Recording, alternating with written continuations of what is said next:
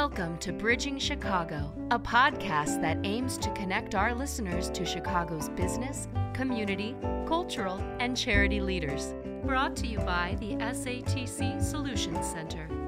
You can connect with us on Instagram or Twitter, where our handle is at Bridging Chicago.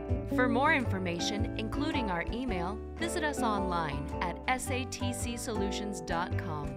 Be sure to rate and subscribe to Bridging Chicago on iTunes, Spotify, or wherever you listen to this podcast. Hello, and welcome to Bridging Chicago. I'm Leona Kuhar, and I'm your host today on this podcast. Our guest today is Peter Toepfer, the Executive Director of the Center for Housing and Health here in Chicago, also known as CHH. Peter, welcome to Bridging Chicago. Thank you so much for having me, Leona. Maybe we can start by having you tell us a little bit about yourself and how you got started with CHH. Sure. So, um, I came into the work of um, trying to end homelessness uh, initially through direct relationships with people who were uh, experiencing homelessness, living on the streets um, and uh, in shelters um, as part of um, a, a, volunteer experience uh, called the Jesuit Volunteer Corps after college. Um, and that experience, um, which was in Los Angeles' Skid Row, uh, made me very angry because it highlighted the uh, the inequities um, both uh, in terms of physical space between um, a place uh, that had a huge financial district and then um, a place where there was literally thousands of people experiencing homelessness that were within a couple blocks of each other. Um, and so uh, getting to, to know folks who were experiencing homelessness um, and uh, through their strength and resiliency, but still a great deal of struggle, really solidified my passion uh, and deciding that this was the, the work that I wanted to do um, with, uh, with my life. And uh, fast forwarding a bit to uh, joining um, the AIDS Foundation of Chicago, which is the, the parent company for the Center for Housing and Health, um, mm-hmm. I was one of the, the first employees um, as we were uh, building out uh, this new um, center that look to to bridge uh, the the gaps between uh, the housing world and uh, and the homeless world, um, because that's really critical for all of us as human beings to have all parts of ourselves um, and all of our different needs met. Um, and so the, the Center for Housing and Health uh, is, is a place where we try to do that to ensure that people can reach their full potential and uh, have um, lead their healthiest lives. Uh, and so the the reason that I continue this work is uh, that we are not done. We're nowhere near ending homelessness in uh, in the city, much less this country, um, and that uh, it is, I think, even more clear than ever with kind of the fault lines that were uh, demonstrated through the COVID 19 pandemic about just how precarious housing is for so many of our neighbors. Um, I was going to ask you, what did what role did COVID play in homelessness? What impact did it have? Um, so, I think that what we, I think we're still waiting for the most dire consequences of uh, the COVID 19 pandemic here in uh, Chicago and Illinois, in part because of the, the strong advocacy of uh, so many people in the community. Um, we've continued to have an eviction moratorium up until the start of this month. Mm-hmm. And so that meant um, that there was additional protections for uh, lots of our, our neighbors. Um, but we've been, we know that people are still really struggling. And so uh, while we haven't seen the uh, the numbers yet uh, dramatically increase, there's a great deal of concern that uh, there's going to be uh, a major influx of people because of uh, evictions who, um, even if they may have some additional protections, um, that if people don't know, you know, most evictions that uh, that occur don't end up um, having people don't end up having representation, and so mm-hmm. We're very concerned that we'll see a pretty significant increase in homelessness um, in the coming months with the eviction moratorium here in Illinois um, uh, sunsetting. Yes. So you mentioned that you basically got your start in um, LA. Do you think what are the differences in homelessness between if you had to compare Chicago and LA? Would you say one is worse than the other? Fortunately, we do not have nearly um, the the number of people who experience homelessness here in Chicago. Um, mm-hmm. LA, I think, has um, by by several times more um, the number of people who experience homelessness. Now, LA is, is a larger uh, city, yes. but I think even proportionally, there's more people experiencing homelessness. Uh, mm-hmm. So I think that the um, it is uh, a greater challenge in LA. At the end of the day, it, the homelessness is, is directly connected to the affordability of uh, of people's homes, and right. that um, while we have an affordability crisis here in, in Chicago and, and most other metropolitan areas, it's not as pronounced as in Los Angeles. Okay. And it seems to me that um, homelessness doesn't occur with just one event in your life, it's a culmination of probably many. I would think is is that a correct assessment or so everyone's experience of homelessness is different, uh, but when we look generally, uh, the the first thing that we we look at is uh, how expensive housing is. So again, going back mm-hmm. to the idea of um, having an affordable home um, and how much affordable housing exists in a particular area, um, that's the most important factor. Uh, and then uh, you know connected to that is, is people's income, so their their ability to um, afford their home. But as you're pointing out, Leona, that uh, life circumstances are, are often what then lead to experiences of homelessness. So, mm-hmm. A death in a family, uh, a health crisis, uh, a divorce, um, a domestic violence situation. Um, all these things are are what can lead someone to having a stable home uh, to all of a sudden no longer being able to afford that home, um, losing income, losing employment, and then uh, becoming homeless.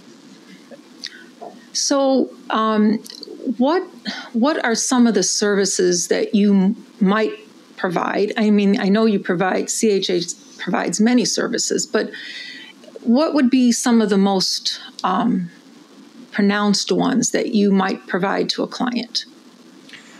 Uh, so, one of the most important services we provide is um, what uh, is a rental subsidy. So, mm-hmm. talking about affordability, so that a, a rental subsidy so that someone or a household pays no more than 30% of their income towards okay. rent.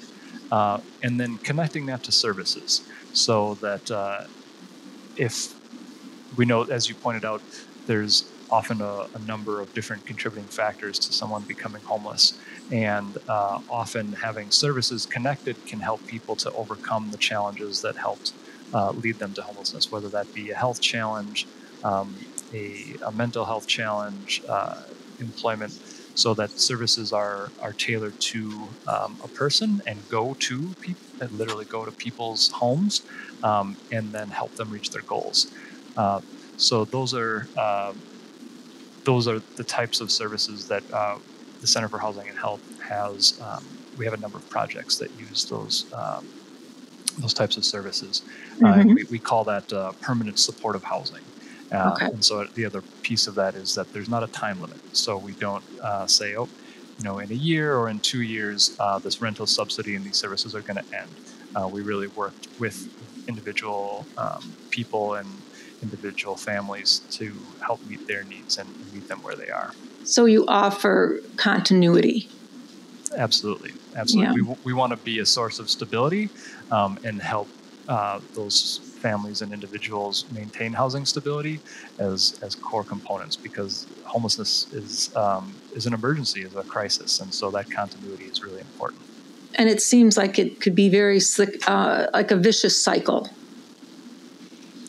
Yes, um, yeah, I think that that's uh, that's absolutely right. And, uh, that's exactly what happens is people get stuck in, in that cycle. Um, and sometimes with uh, just some additional support, that cycle is one that we can break um, mm-hmm. with, uh, you know, with individual people who, um, you know, never discounting the amount of work that it takes to, to overcome that experience of homelessness. Um, but, but the center is there to provide that support so that um, people don't remain stuck in that cycle. Yes. So it seems like the center offers a very holistic approach to people experiencing homelessness. Yeah, the the idea is that um, all the services that we um, offer are voluntary, and that um, it needs to be um, offering a, a, variety of different options for for people and for families because again not everyone is the same and so right every uh, situation is different i would imagine every situation is different uh, and, and what people want and need is different and so mm-hmm. um, we believe that um, the participants in our projects are the experts in their own lives and that are going to uh, make the decisions that are best for them so that's how we um, develop our, our services and, and work with um, a variety of community partners to um, help ensure that those services are in place. Do you think that approach of, um, as you said, that they're the experts in their life, they know what they're experiencing, they know how they feel, and it seems like you recognize that. Do you feel that that um, plays a big role in someone um, being successful in um, overcoming homelessness? That you as a as a agency recognize that um, they should be in control of their lives absolutely and i think that one of the things we see is that when we uh, come with that approach of, of honoring people's uh, expertise that uh, we we see them achieving that success so mm-hmm. um, our, our programs see um, about a 98 percent um, housing retention rate. So that means that after 12 months, someone who has been um, connected to one of our programs remains uh, stably housed. And, That's remarkable. And it really breaks the myth that um, you know people who have experienced long periods of homelessness or have other challenges um, are not going to be successful in independent living. Mm-hmm. Um, that's one of the things that we hear off is like, well, how how are you going to move someone from the CTA into an apartment, and it's not going to work. Right. It does work uh, as long as you that. are uh, ensuring that people are have the support that they need, um, and not putting artificial uh, rules or barriers in front of them. That if you treat people like every tenant who has a lease, um, mm-hmm. and and offer them options and, and provide that support, then people are very successful in, uh, in ending that cycle of homelessness. Do you feel that um, that approach of um, that you're taking has really um, played a big role in the success? That you know you're you're treating someone as anybody else, not just a homeless person. You're treating them like like everybody, like a person. Yeah, I think that the, um, I mean, first that's that's our core philosophy, right? Is that uh, that housing is a human right, and yes. that healthcare is a human right. And if if that's the case, and we're, if we're coming from that uh, approach of, of human rights, then we absolutely need to be treating participants in our programs like full human beings. Right, like they're they're they're important as everybody else. Yes, yes, and I think mm-hmm. that one of the things that we hear so often from um, our participants is that during homelessness, one of the things that you lose is a sense of dignity.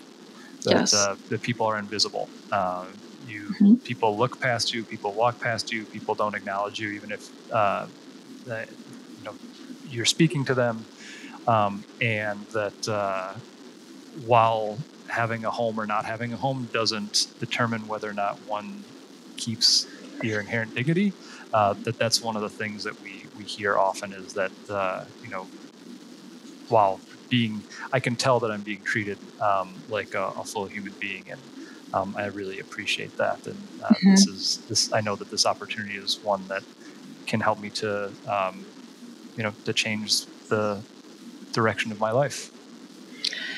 So you make a person feel like they really do matter. Because they absolutely do. Yes, yeah, that's absolutely. the idea. Yeah. So do you how does how does a client come to be your client? How does a person come to be your client? Does that happen like through other partnerships with hospitals, other agencies? Yeah, there are two main ways that someone gets connected to the Center for Housing and Health.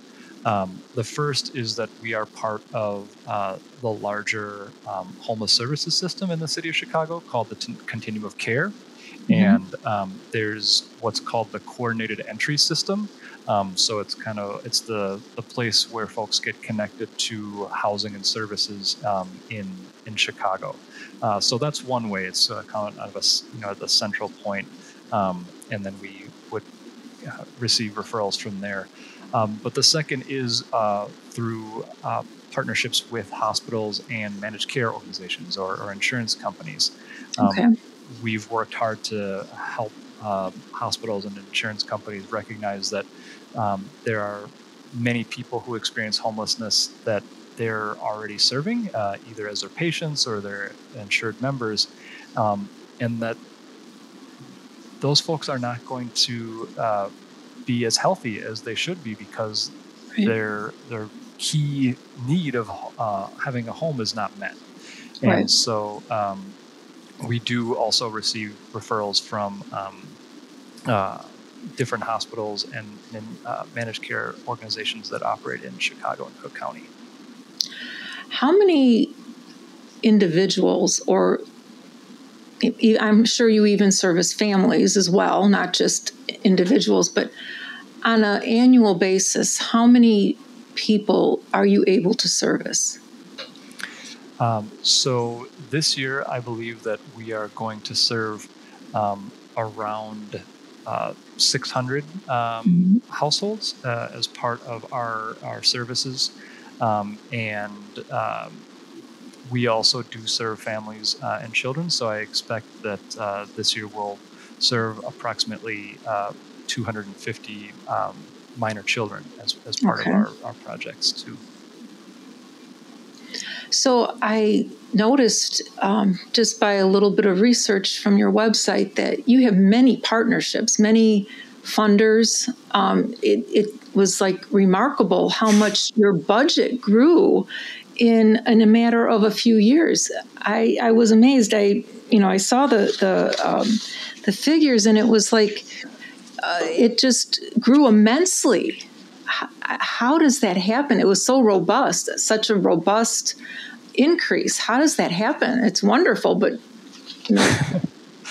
um, the the way that we were able to to grow so quickly is um, primarily due to uh, one of our newest and largest programs called the Flexible Housing Pool. Um, and so I'm glad you mentioned that because I would, if you could, after you explain, go. I would like you to explain that a little bit too. But I'm sorry. Go ahead. Well, uh, the flexible housing pool is bringing together much of what we've talked about um, already in our conversation. Um, it is uh, an effort to look across um, our entire region, so outside of even the city of Chicago boundaries, um, and to to look very clearly at that intersection of housing and healthcare, um, mm-hmm. and to find folks who are um, in some of those cycles uh, the, of, of, homelessness, but also other crisis services. So people who continue to um, return to hospitals, continue to return to Cook County Jail, um, and where the systems that are in place just are not meeting their needs. They're still experiencing homelessness. They aren't healthy. Um, they're ending up back in jail. Uh, and so the the flexible housing pool is meant to um, be a model that can directly address that. Um, okay. And as I was talking about how some of the referrals were coming from hospitals and insurance companies, that's uh, the flexible housing Pool is the the tool that we're using to do that. Um, okay. And because we know that for someone to, to get and to stay healthy, that they need the stability of a home um, Right. and the and healthcare. Um, so the flexible housing pool is really a, a step in that direction to make sure that all of our neighbors um, are uh, closer to that reality. Um, and that is a city. That's a city-funded program. Am I correct in that? it is city and county um, Okay. and privately funded. So that's one Oh, of the things okay. that's So it's a unique is that collaboration. it's a collaboration and so you, you saw those partners there are lots of different Yes. partners that are um, both funders but also um, providing some of the services so the center for housing and health is uh, almost like the air traffic controller of uh, Mhm. the flexible housing pool project um, but we work closely with a number of different partners who um, provide those um, participant centered services that we were discussing earlier um, go to people's homes out in the community once they uh, sign that lease and have those keys. Yes. Um, so, yeah, when I was talking about the budget increase, I saw that in 2011 you had a budget of about 100,000. In 2017, 5 million. That's that's amazing. Did Yes, you ever did you expect it to grow like that? It's hard to imagine uh, the the growth that uh, that we see, um, but I I guess I can imagine an end to homelessness, uh, and I I understand that in order for that to happen, we as a community need to invest uh, substantial resources because we have the tools to end homelessness, but we don't currently have the the resources or the political will that go with it. Uh, and so, on one hand, I would say no, I couldn't imagine uh, that level of growth. Uh, but on the other, when I when I really uh, envision what I want um, this this city and this uh, the Chicago land to look like for for my children, it's uh, it's communities that don't have homelessness. It's not seeing people Yes. on the train um, or in the parks living in tents. Um, And so, if this is the, the pathway to get there and, and the growth of the center is uh, is one part of that, then um, then that's exciting. Yes. So, what different differences, even in just say uh, two or three years, what differences do you see today?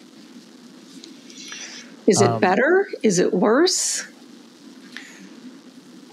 In terms of the the data that we're seeing, um, it is homeless. There are more people that are homeless um, in the last two years Okay. um, and that doesn't include uh, the potential uh, increase as a result of COVID and the, the Yeah. economic impact that had on so many Chicagoans. Um, so, in in that sense, uh, I think that it's getting worse.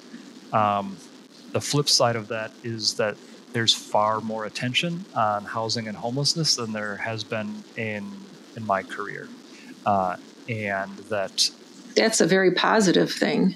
it is. It's a very positive thing. There's there's greater recognition that um, uh, we have so much more to do to ensure that people do not end up experiencing homelessness and to really invest in housing um, in a new way. So the so in that sense, there's uh, there's some hope.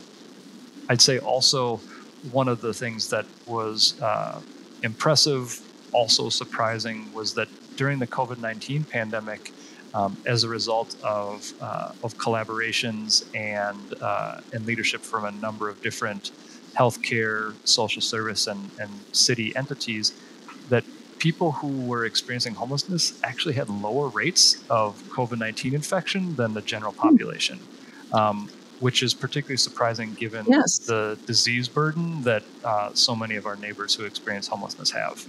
Uh, so I'd say that that is also um, a, you know, a very positive sign. Um, but what we need to be talking about a year from now, uh, Leona, is that we have half as many people that Right. are homeless as we have today. Uh, so, our, you know, the last uh, official count was that there was about 6,000 um, people in the city of Chicago who were experiencing homelessness on a single night. Um, but like you mentioned is, earlier in our conversation, that the worst might, the worst of COVID might be coming soon, of the ramifications of COVID. That's the fear. That's yeah. the fear. Well, I guess we could just be hopeful that, um, you know, it isn't as bad as what, you know, what we think it might be. So, it, it how in your experience, I'm, now this is getting a little bit personal in your work experience. What what's a good day for you? A good day is uh, when I hear from some of the folks who have connected to our programs um, that their entire outlook on life is different. Mm-hmm. Uh, that the the lack of dignity, the shame that they might have felt uh, when they were experiencing homelessness, uh, is now replaced by joy at having a, an apartment, yes. by reconnecting with children or grandchildren, um, with the ability to finally have um, the really the uh, a stress level that uh, allows them to manage some other things, including healthcare. Uh, you know, we we talk about the Center for Housing and Health, and we know that when people are um, experiencing homelessness, that it can be very difficult to really care for one's health because you're concerned yeah. about, well, where am I going to use the bathroom? Where yeah. am I going to sleep tonight? Um, am I going to get hurt or beat up? Um, yeah, health becomes secondary, I would imagine. Health becomes secondary. So, um, you know, hearing people talk about um, overcoming their challenges, uh, that's that's part of a good day. Um, another part of a good day is uh, talking with our, our partners about um, the ways that we can continue to grow and be better. Um, and uh, the way that we can tackle some of these major systemic issues that we're facing mm-hmm. um, as we're uh, collectively envisioning um, uh, a, a city that doesn't um, have the same racial disparities of, of homelessness. Um, mm-hmm. Uh, one of the things that listeners may not know is that um, about 80% of people who experience homelessness in Chicago identify as black okay. even though only about a third of Chicago residents identify as black. Um, mm-hmm. And and those disparities are not accidental. That is a direct result of the public policies um, that have been part of the, the city's history and and even present, um, whether it be redlining, uh, restricted covenants, um, contract buying, uh, that when we're talking about how to naming racism as a key driver of homelessness and figuring out how we uh, come up with the solutions to tackle that. Um, while it's uh, angering and frustrating, uh, being able to be clear about that uh, being part of our, our pathway is, is something that makes, um, you know, is part of a good day. Yes. And maybe you don't want to answer this, but I'm sure you have bad days. What does that look like? Um,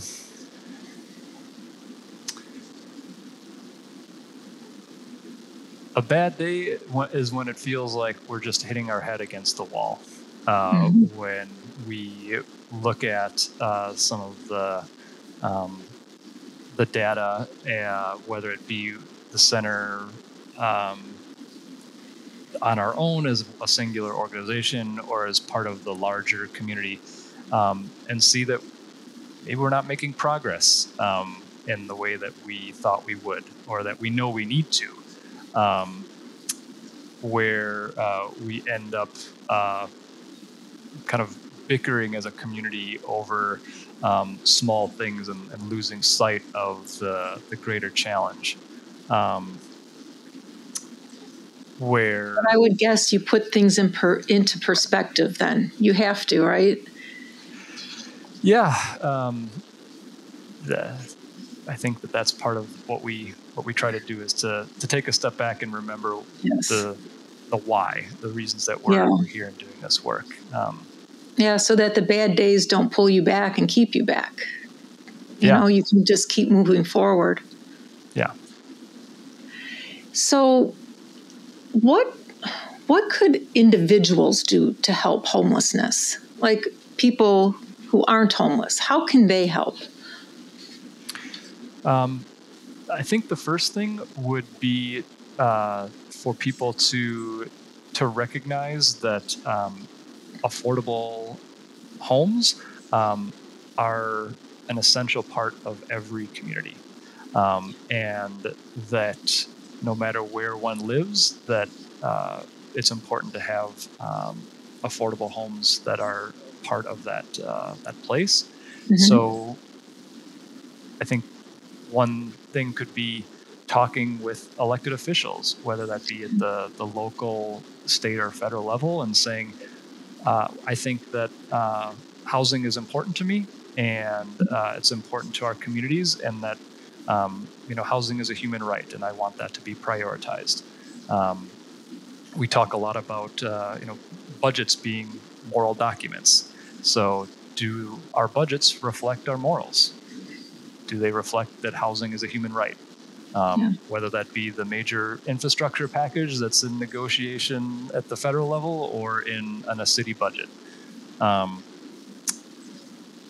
another could be uh, to to think about um, looking at local organizations to uh, to volunteer, um, and uh, you know there's probably an organization that provides services in uh, almost every community uh, in this city. Um, so that's that's another opportunity. Um, and the final would be we all interact with people who experience homelessness as part of our day-to-day routines. Uh, maybe less so now uh, with uh, COVID, but right. in general, uh, we we do, and so acknowledging people, uh, looking them in the eye, uh, having a conversation um, is is part of how to uh, you know see our neighbors for for the full humans that they are, and mm-hmm. um, even in that uh, emergency and that crisis of homelessness, to help people understand that they're not completely forgotten. Right. So the your immediate coworkers. Um, I imagine that you have a very um, team like work experience, that you all have to work as a team. Do you think that all of you um, see things the same way, or do other people have different ideas? We we all share a core set of values and, and philosophies. Mm-hmm. Um, and I think that's part of what makes the the team um, grounded. Uh, but people don't all see things the same way, and I think that's part of what makes for uh, our strong team is that not everyone thinks the same way. Right. Not everyone um, just walks the exact same path. Um, and but the core our, our is team, there. The core, the core is, is, there. So right. having that core, um, yeah, that core uh, commitment to, to values is uh, what's most important. Um, but then a variety of perspectives, uh, life experiences, really is what our makes makes our team stronger. Um, right. And that people have the chance to express those uh, those different views um, and to have some healthy debate at times uh, is is part of what makes us a, a stronger organization and, and, pushes us to be better because uh, you know, no organization is is perfect. Right. And I mean, every, everyone has different ideas, and those ideas, you know, a lot of times mean progress. Yes.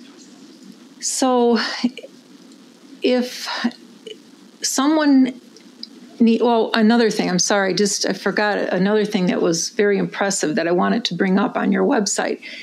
It's, I noticed that it's very inclusive. Like you could uh, find out about um, a person, an individual, could find out about affordable housing, tenant rights. Um, I think your website is wonderful in that aspect. That you know any person could just start to look and say, "Hey, there, there might be answers for me." Thank you. Uh, yeah, we are. We tried to design the website so that um, it could meet a variety of people's needs. So that if you're someone right. who's experiencing homelessness and have heard about us, that you can find some resources um, and, yeah. and find them quickly because we know it's not always easy to navigate, and that even if there might be something for you, that you don't always know where to turn. So right. that's. Uh, yeah, I found your your I found your website to be very impressive. Thank you. Um, and so then for, for other folks, you know, we have people that are curious about what, um, you know, are, are, trying to learn more about homelessness to understand, um, you know, what they might be able to do and, and, just to educate themselves. And so we've, we tried to have a few different uh, avenues that people can pursue depending on mm-hmm. what they're interested in. So, Pete, to conclude things here, first of all, is there something that you would like to um, let our listeners know that maybe we haven't touched on that you feel is very important for people to know about the Center for Housing and Health? I think that uh, I want to ensure that listeners know that uh, our, our primary commitment is to make sure that every person in our community has a place to call a home, uh, and that that can be the, the platform for them to, to reach their full potential. Um, and that homelessness is not a problem, a social problem that we can't solve. Uh, I think that's uh, that we are able to uh, ensure that people have, if they experience homelessness, that it's brief um, and that there is a resource for them, um, and that when we have those different uh, pieces in place, that we aren't going to see homelessness in, in the way that it exists now. Um, that there is, uh, it's not uh, something that is too complex for us to figure out how to solve. Um, that we have these tools and that um, together we can uh, work to end homelessness and have a, a different future for uh, for our city and, and for our uh, our children. So it can be homelessness can be resolved step by step. It's not. It, it doesn't quickly. have to. So it doesn't. Uh, uh, you know, one of the what we talk about um, as one of the things that we do is is housing first. So mm-hmm. uh, that you know, the immediate solution to someone experiencing homelessness is a home. Uh, right. And that if someone has uh, an affordable home, uh, especially if there's services connected when that's appropriate, then um, we've ended homelessness for that family or that individual. And I'm assuming that you also help people who can who are able to work find employment so that they can be more self-sufficient. Yes, that's uh, making sure that people have uh, a source of income is is something that's really important, whether that be mm-hmm. through employment or, uh, or, public benefits like Social Security yes. if folks are, are disabled. Um, that is, is really important in getting folks connected to um, the type of work that uh, they want to do that's fulfilling and uh, ideally that pays a living wage is, right. is something that's important to us. Right. Well, Pete, it's been truly a pleasure having this conversation with you and very enlightening. I think um, you pointed out so many important things about homelessness, and you really sound hopeful, which is a good thing. I I I got I I'm walking away from this with a sense of hope. And so I thank you for that. I hope our listeners feel the same, but um, you do you you you give the the you generate hope. Thank you. I appreciate that, Leona. Well, I hope we can reconnect again soon. Um, we sometimes like to check up um, and do a brief podcast later on with with um, guests. So I hope that we can do that again soon. Great. Thank you so much. Thank you for taking the time to join us, Pete. Thanks. Best of luck. Thank you. Thanks for listening to this episode of Bridging Chicago, as produced by the SATC Solutions Center. Nothing contained in this podcast shall constitute financial, investment, legal, and or professional advice. No professional relationship of any kind is created between you and the podcast host or guest. You are urged to speak with your financial, investment, or legal advisors before making any investment or legal decisions. Furthermore, the opinions expressed in this podcast are not necessarily the opinions of SATC Solution Center, SATC Law, or any of its employees. This podcast is created by the hosts and guests' individual capacities. All opinions on this podcast are or have been rendered based on specific facts, under certain conditions, and are subject to certain assumptions and may not and should not be used or relied upon for any other purpose, including but not limited to, or use in or in connection with any investment purposes or legal proceeding.